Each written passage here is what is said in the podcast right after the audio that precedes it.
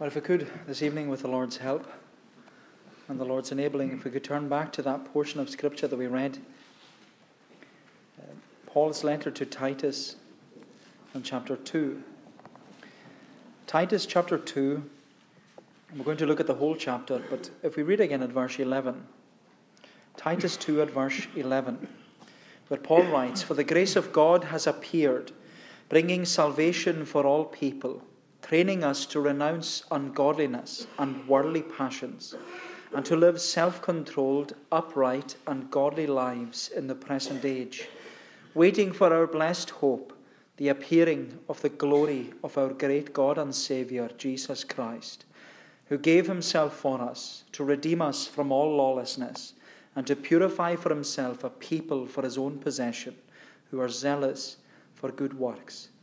Declare these things, exhort and rebuke with all authority. Let no one disregard you. I think it's safe to say that instructions often come with incentives. Instructions often come with incentives because, well, when you're dealing with children or even grandchildren and you give them an instruction to do something, it's often followed by an incentive, an incentive that will make it worth their while uh, obeying that instruction. And you know, we do it all the time, maybe even almost instinctively, where you give a child an instruction to behave or to tidy their room or to listen carefully or to do something important. And you try and persuade them to follow your instruction by giving them an incentive. You promise them that if they obey your instruction, You'll give them a sweetie or chocolate, or you'll take them to the park, or uh, you'll buy them a toy. I suppose it, in many ways it's bribery. But you know, that's what we do. Instructions are often followed by an incentive. The same is true when training a dog. Now, I'm not, I'm not comparing children to dogs, but the principle is the same. If you're training a dog to obey your instructions, you give them an incentive to obey your instructions. You show the dog the treat that they will receive if they follow your instruction, if they roll over or whatever they do, lie on their back. The instruction comes with an incentive. And you know, that's what Paul does here in this chapter. Paul gives instructions on how to live as a gospel centered Christian. And in order, in order to follow these instructions, Paul gives incentives so that we will live as a gospel centered Christian. Instructions come with incentives. And the incentive that Paul gives, right, just those verses that we read at the end of the chapter, the incentive is that Jesus Christ will reveal himself, he will redeem his people, and he will restore his church. That's the incentive to live as a gospel centered Christian. Jesus Christ will reveal himself, he will redeem his people, and he will restore his church. And so, what we see in this chapter is that instructions come with incentives. In fact, that's why Paul wrote these pastoral epistles. Paul uh, wrote these pastoral epistles in order to instruct and to guide and to exhort and to encourage both Timothy and Titus. And we were looking at Timothy this morning. Uh, Timothy, as we saw, he was laboring in the city of Ephesus. But Titus, Titus here, he had his hands full on the Greek island of Crete.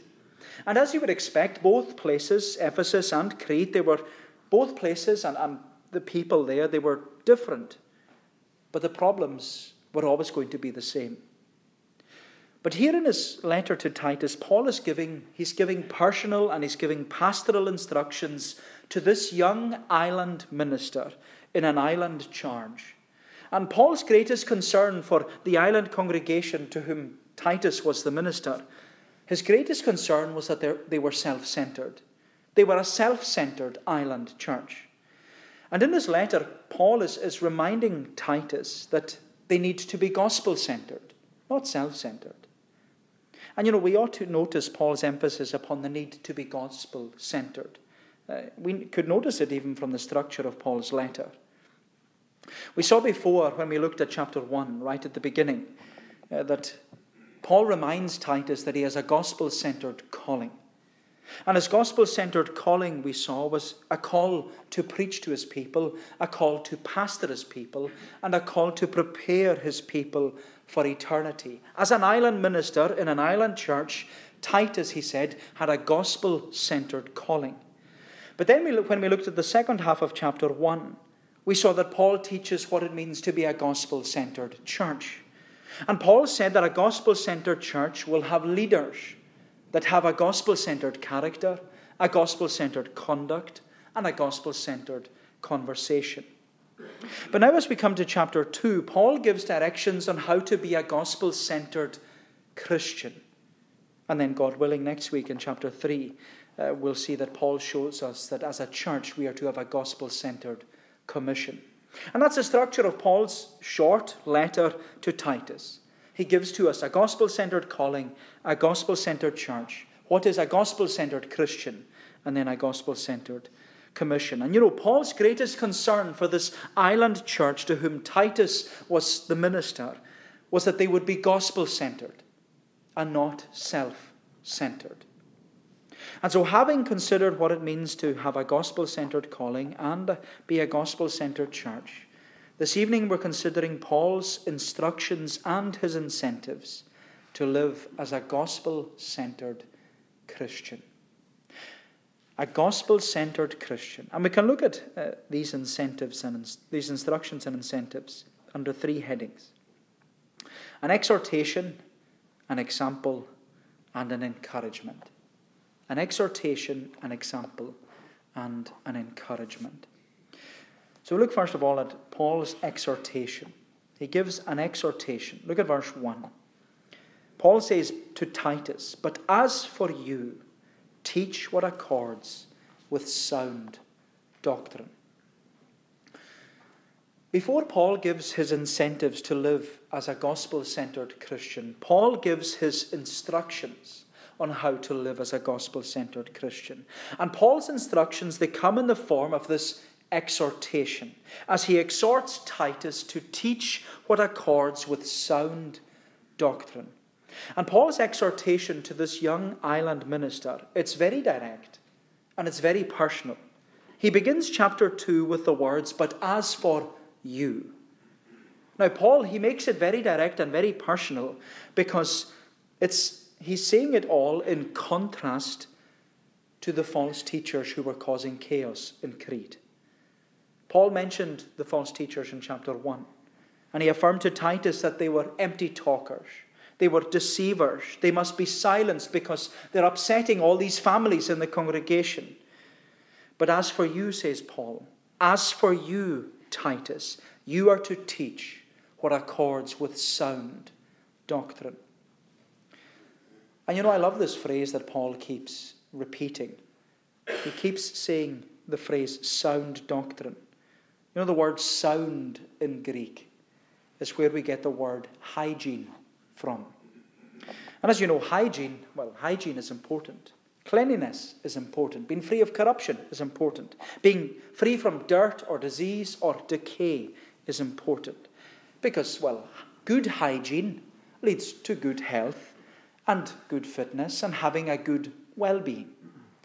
And Paul is saying to Titus, he's saying to Titus, you need to ensure that the church in Crete is healthy. You need to ensure that what they're being taught is hygienic and wholesome doctrine.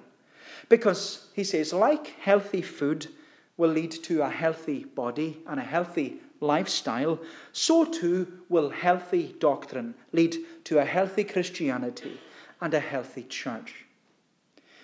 And you know, it's actually something we touched on on Wednesday evening at the prayer meeting. That the church is described like a human body. Uh, we saw this in 1 Corinthians chapter 12. Paul emphasized that the church is one body. We're all one body with many different members. And all the members of the body, just like our own bodies, they're all to work together for the good of the church and the glory of God. And as Paul said, uh, we saw this on Wednesday evening, he said in 1 uh, Corinthians 12, he said, The eye cannot say to the hand, I have no need of you. And the head cannot say to the feet, I have no need of you. The church is one body eh, with many members. And all the members of the body, he says, they all have to work together for the good of the church and for the glory of God. Now, in this section, Paul is saying that if a part of your body was to become unwell and it's no longer healthy, it actually affects the whole body, he says. Even speaking for yourself, if you had a migraine, you would have to lie down. Your whole body would have to lie down. You couldn't just lie down your head. If you broke a leg, it would you'd have to take it easy. It would affect your whole body. If you had to have an operation on any part of your body, it would affect your whole body. Your whole body has to be put to sleep. And afterwards, it would leave your whole body feeling weak and tired. If a part of the body was to become unwell and it's no longer healthy, it would affect the whole body. And that's what Paul is saying here. That if a part of the body of Christ, the church, if a part of the church is affected by dirty, diseased, or decaying doctrine, then it will affect the whole church. Therefore, says Paul, teach what accords with sound doctrine.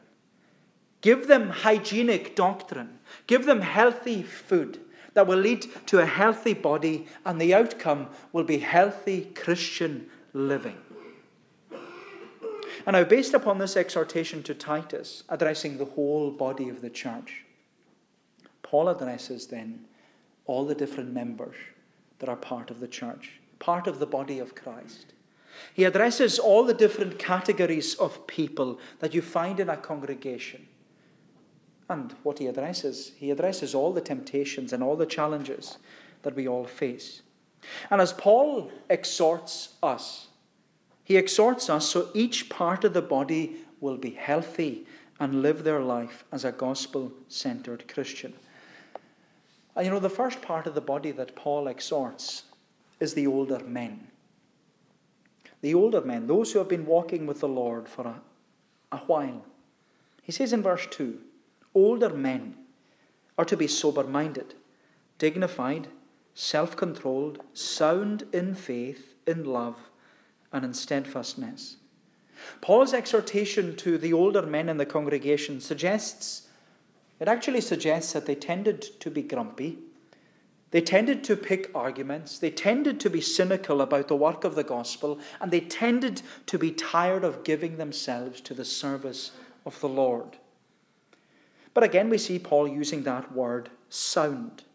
He says that the older men in the congregation are to be sound in faith. They're to be healthy in their faith. They're to be doctrinally hygienic. They're to have a gospel centered focus that will enable and encourage the work of the gospel to continue in the congregation. Because you know, one of the most unhealthy and one of the most unhelpful signs of an older Christian is when they say about the work of the gospel, it'll never work. We've tried it before and it didn't work. I don't know why we're even going to bother. If only things were the way they used to be, because it wasn't like this in my day. You know, that, my friend, is an unhealthy and an unhelpful Christian. And there should be none of them in this congregation. In fact, one commentator says that Christian men, Christian men should grow old like Caleb. Christian men should grow old like Caleb. You remember as a young man, Caleb was one of the 12 spies that Moses sent into the promised land. And out of the 12, it was only Caleb and, and Joshua. They are the ones who had the faith and the confidence in God to believe that the Israelites, when they entered the promised land, they believed that they would have victory. But the story of Caleb, it didn't end there when he was sent into the promised land. 45 years later, at the age of 85, when the children of Israel were, were finally entering into the promised land, Caleb, he's just as enthusiastic and he's just as confident in the Lord.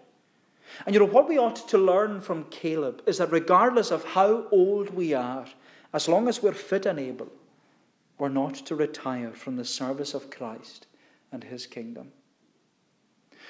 And now, more than that, even Paul, he says that older men are to be dignified. We saw that word this morning means to be worthy of respect. They're to be honorable. They're to be so worthy of respect that younger men will look at them and want to follow their example. But then Paul, he goes on to another part of the body. He addresses the older women in the congregation. He addresses them in verse 3. He says, Older women likewise are to be reverent in behavior, not slanderers or slaves to much wine. They are to teach what is good. Paul exhorts Titus to teach older Christian women to have reverent behavior. They're to be, he says, worthy of respect. They're to possess a, a godly character. And their character, says Paul, is to be the opposite of the devil. And I mention that because the word slanderers, which Paul uses in this verse, it's literally translated as diabolos, which means the devil. The word diabolos means the devil, or division, or deception, or derision. And that's who the devil is. That's what the devil does. He causes division, he causes deception, and he brings derision upon the Lord and his people. And Paul says that's not what older Christian women are to be like. They're not to cause division, they're not to be deceptive, they're not to even present derision. They're to be godly. They're to be godly, not gossipy. They're to be devoted, he says, not drunkards. They're to be Christ centered, not critical. They're not to be like the devil. And you know, in his commentary, uh, Tim Chester, he makes very challenging comments in his commentary. He says it's easy for zeal and obedience to wane as we grow older, and for realism to replace a radical approach to godly living. It's easy to look down on others and say they're not the wives, mothers, daughters they should be because they don't serve in the church as they should.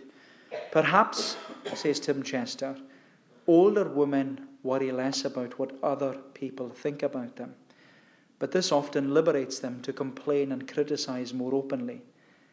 But, he says, instead of complaining about what is wrong, they should teach about what is good. Instead of complaining about what is wrong, they should teach about what is good. And Paul, he instructs the island, the women in the island congregation, that older Christian women, he says, they should be a godly example, a godly example to younger women. That's what he says in verses 4 and 5. He says, And so train the young women to love their husbands and their children, to be self controlled, pure, working at home, kind and submissive to their own husbands, that the word of God may not be reviled. Paul says that the older women in the congregation should train the younger women. Literally, they should encourage, advise, and urge. They're to get alongside the younger women in the congregation. They're to encourage and advise and urge them to love their husbands and to love their children. Now, when Paul talks in these verses, he doesn't say the young women can't have a career and that they can't work. But he does say that if they're wives, if they are wives and mothers, he says the home is an important place. And it's a place where they are to serve. Because the instruction in verse 5 uh, to be working at home, it doesn't mean that everyone has to be a stay at home mother. Uh, with so many financial pressures, sometimes that's not possible. But Paul says this. He says this not only that young women won't be lazy at home, but also that young women will understand that being at home with their family, it isn't of lesser importance than having a career. Uh, one commentator he makes the, the statement Young Christian wives should be content to stay at home with their children. But this is particularly a challenge in our culture, our culture which often despises the domestic life. And you know, sometimes that's so true because a young Christian woman who, is, who had a career before they had children, and the children are young, and uh, they, they, they feel like a somebody before they have children. They feel that they have a purpose and they have a meaning to life. And that's because in our culture, people, they're defined or they define themselves by their career, by what they do and how much income they have. But what can often happen is that when children come along and the career takes a back seat uh, during those early years of raising the children, that young woman can go from feeling like a somebody with worth and value to feeling like a nobody who is worthless and insignificant. And you know, that may, uh, that may be how the world defines young Christian women and their children, that they're worthless and insignificant. But that's not how the gospel defines them. Paul make, and you know, Paul he makes this point. He highlights the point of older women encouraging and advising and urging younger women because the instruction to be a young Christian mother, faithfully bringing up her children, we have to understand it, he says, by the incentive. The incentive, as he says later on in the passage, that young Christian women will be redeemed by Jesus. They will be restored by Jesus. And one day they will be made radiant by Jesus. And that's why Paul says that older women who have been through that stage, who have passed through that stage of, of bringing up children. They're to encourage and advise and urge the younger women who are going through that stage. They're to encourage them and urge them and advise them to love their family and to love their home and not feel inadequate or worthless. Because, you know, with all the emotions and financial and even personal pr- pressures of a young family, a young woman can lose sight very easily of her identity but the older woman should remind the younger woman that her identity is in Jesus Christ. And so that's why Paul says, he says at the end of verse 6, or at the end of verse, yeah, at the end of verse 6, that in all your teaching, uh, she may not be, the word of God may not be reviled. So it's important. Paul is addressing the body. He addresses the older men, the older women, the younger, the younger women, and then he comes to the young men in verse 6. He says, Likewise, urge the younger men to be self controlled. And you know, Paul, he only gives one exhortation to the young men. He says, Be self controlled. It doesn't say much, but in many ways it says everything. It covers all the temptations that young men face pride, anger, ambition, lust, impatience. Young men have, are to have a self controlled, he says, character, conduct, and conversation. But of, the, of course, the need to be self controlled, it doesn't just apply to young men. Paul has already told every member of the church that, to, that they're to exercise self control. Paul said it about church leaders in chapter 1. He said it about older men. He said it about older and younger women. And now he says it about young men. Therefore, what we ought to conclude from Paul's exhortation is that every member of the body of Jesus Christ is to possess that fruit of the Spirit self control.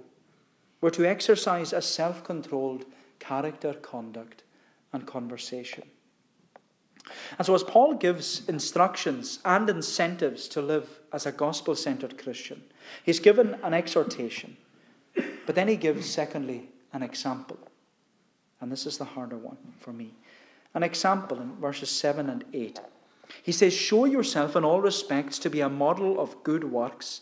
In all your teaching, show integrity, dignity, and sound speech that cannot be condemned, so that an opponent may be put to shame, having nothing evil to say about us.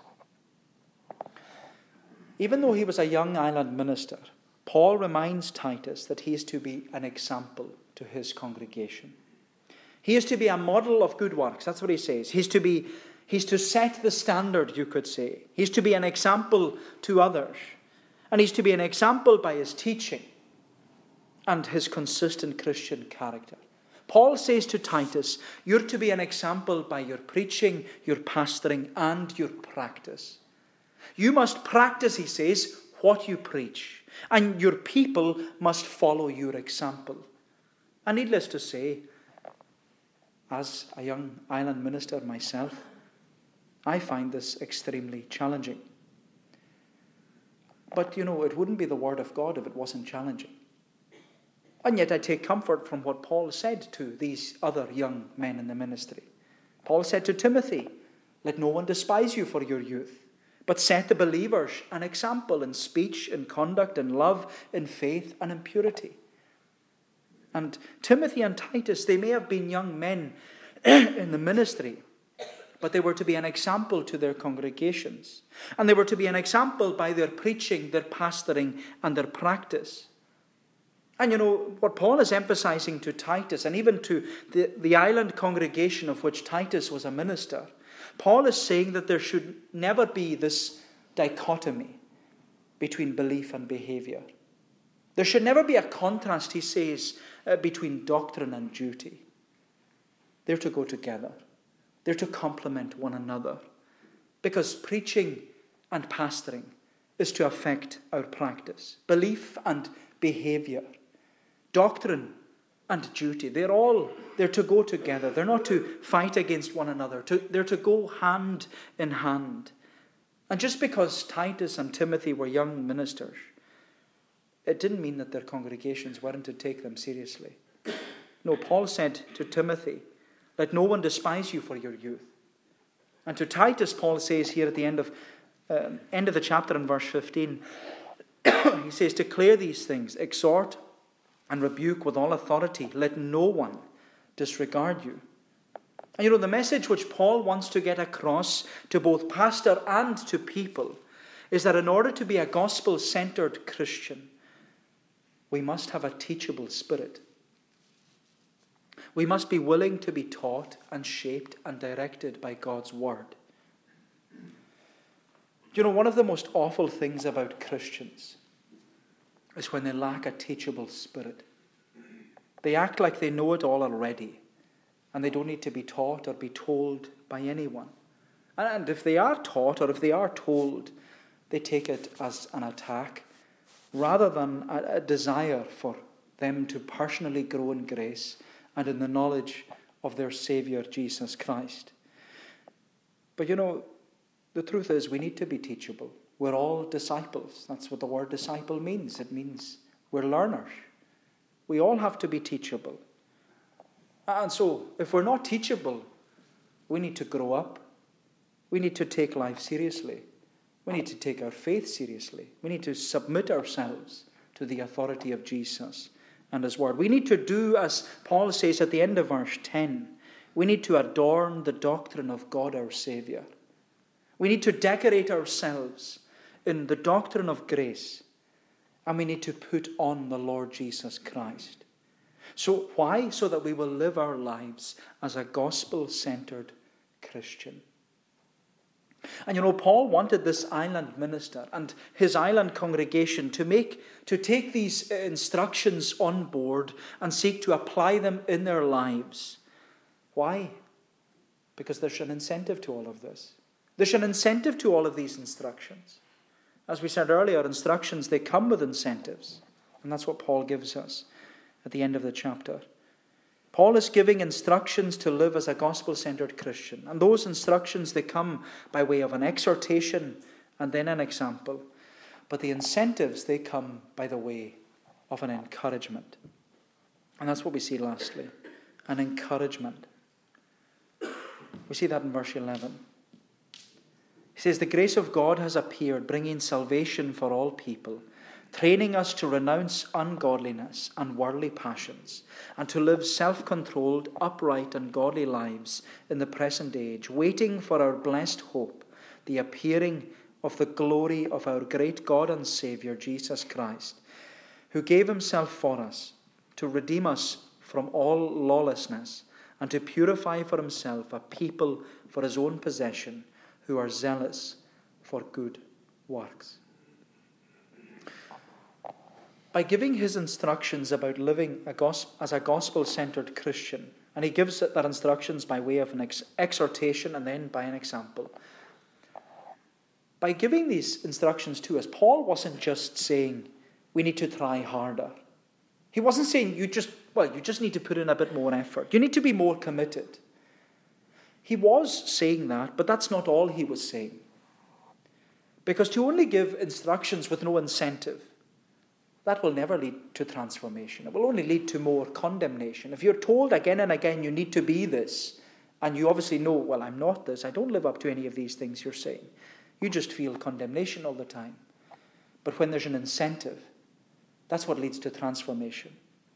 And so, Paul, he sets before us this incentive, this encouragement to live as a gospel centered Christian. And he does it, amazingly, in one sentence.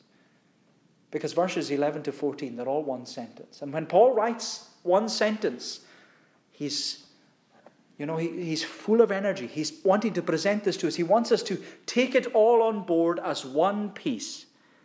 And you know, the encouragement Paul gives is an encouragement of grace and glory. It's an encouragement of grace and glory. Because what Paul says in verses 11 to 14 is that we live between two appearings. We live between two appearings the two appearings of grace and glory, in which the grace of God, he says, has already appeared. And now we're waiting for the, the second appearing of glory. Paul says that the grace of God has appeared in the person of Jesus Christ. Therefore, you could say that the incarnation, the birth of Jesus, the life of Jesus, the death of Jesus, the resurrection of Jesus, the ascension of Jesus Christ, it was all an act of grace. It was a gift, a gift to mankind. God so loved the world that he gave his only begotten Son. It was an act of grace. It was the appearing of God's grace to sinful mankind. And Paul says that the grace of God has appeared, bringing with it the promise of salvation to everyone who believes. And because the grace of God has appeared, he says, in the person of Jesus Christ, we now have an example to follow. And by following the example of Jesus, he says, we must deny self, we must take up our cross, and we must follow Jesus. We must live for Jesus. And by living for Jesus, he says, we will be, as he says in verse 12, trained. We will be discipled and taught to live a as a gospel centered Christian. Because it's only when we follow the example of Jesus Christ and when we are in, enabled by the Holy Spirit we will be discipled so as to do as he says in verse 12 to renounce ungodliness and worldly passions, and to live self controlled, upright, and godly lives in this present world. And we will do that. The church, he says, will do that. We will be discipled by the example of Jesus and the enabling of the Holy Spirit to live as a gospel centered Christian until, until the appearing of the glory of our great God and Saviour, Jesus Christ. So we're to live as disciples because of the grace that has appeared, and we're to do it until the glory appears. The glory of Jesus appears again. And you know, when Paul speaks, he's speaking here about the second coming. And whenever he describes the second coming, Paul always describes it as the appearing of his glory. Jesus Christ tonight, he reigns in heaven. He reigns as the glorified King of kings and Lord of lords. But at present, the reign and glory of King Jesus is hidden. But one day, says Paul, it will be revealed. It will appear. And when it's re- revealed at the appearing of his glory, Paul says, every knee will bow, every tongue will confess that Jesus Christ is Lord. You know, is that not what Jesus said about his second coming? He speaks in Matthew chapter 25. Jesus says, When the Son of Man comes in his glory, with all the holy angels with him, he will sit on his glorious throne. And before him, he says, will be gathered all the nations, and he will separate one from another as the shepherd separates the sheep from the goats. And he will say, He will place the sheep on his right and the goats on his left. And the king will say to those on his right, Come, you blessed of my father. Inherit the kingdom prepared for you from before the foundation of the world. Then he will say to those on his left, Depart from me, you cursed, into the everlasting fire prepared for the devil and his angels. It's all about grace and glory. And you know, we often view the second coming, we often view the appearing of Christ's glory as something negative. We view it as negative because, well, it will mean the end of all hope for the unconverted. It will mean that there's no more opportunities to seek the Lord and be saved. But the truth is, by the time glory comes, the glorious appearing of Jesus, the unconverted will have had plenty of opportunities. Isn't that right, my unconverted friend?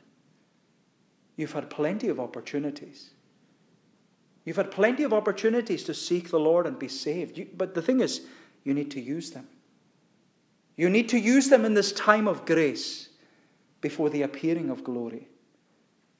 You need to use these opportunities before Jesus appears before you in glory, or you appear before him at his glorious judgment throne.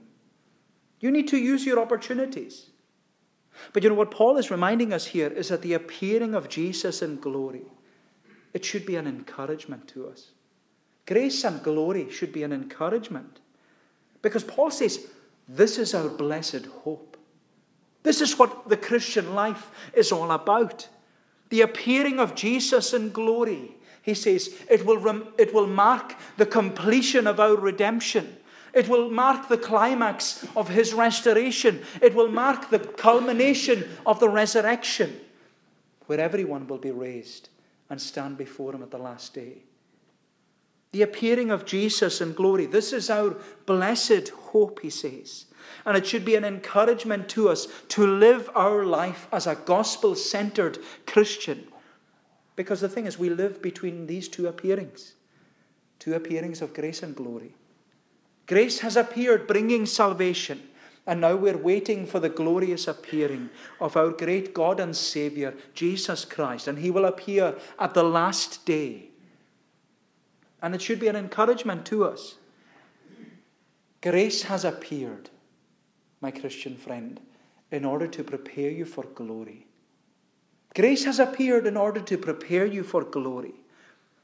The gift of salvation has come to you so that you will live your life as a gospel centered Christian and also not only live your life as a gospel centered Christian, but also die your death, a glorious death.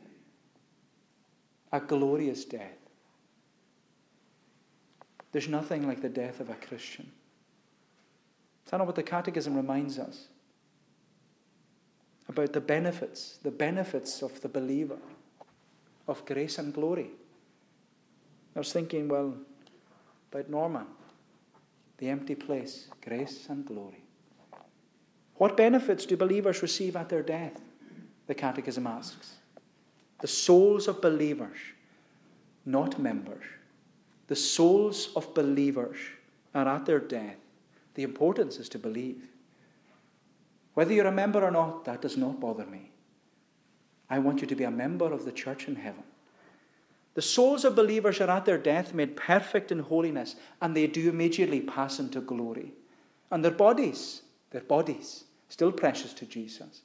The body still being united to Christ as it rests in the grave until the resurrection. But then you go to the next catechism. That's not the end of it.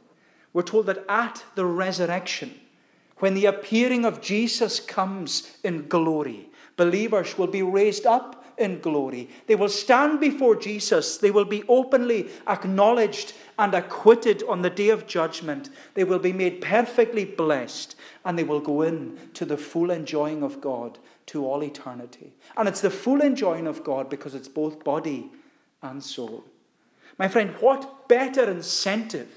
What better incentive to have to live your life as a gospel centered Christian than to know that you have received grace and one day you will experience glory? What better incentive than to know that you have all these benefits waiting for you at death and even the resurrection at the last day? What better incentive?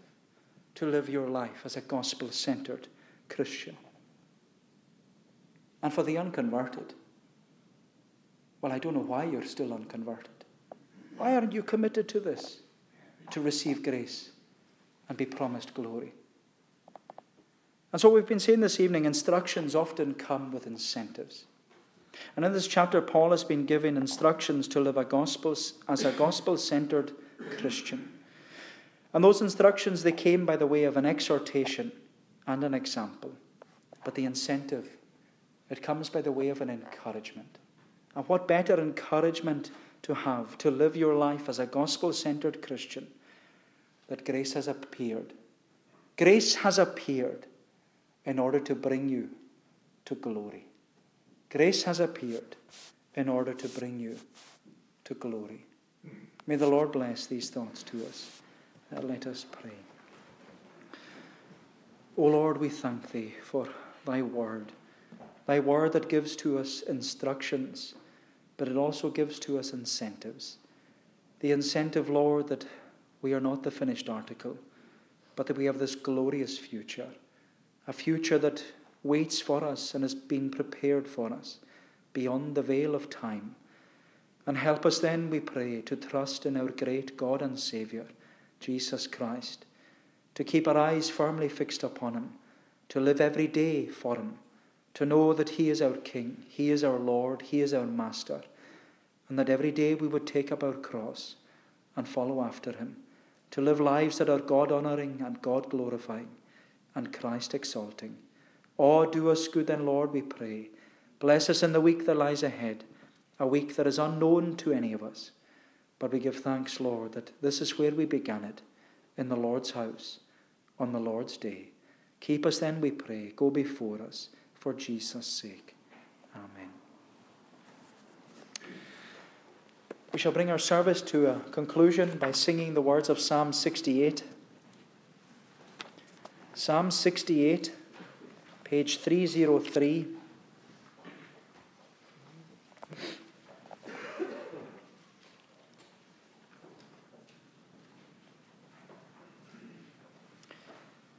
Psalm 68, we're singing in the verse 18 down to the verse marked 20, page 303. And these words, you could say that they present to us both grace and glory. Jesus has ascended and he has given to us gifts and everyone who trusts in him receives these gifts, even at death. Thou hast, O Lord, most glorious, ascended up on high, and in triumph victorious led captive captivity. Thou hast received gifts for men, for such as did rebel, yea, even for them that God the Lord in midst of them might dwell. We'll sing on down to the verse mark 20 of Psalm 68 to God's praise.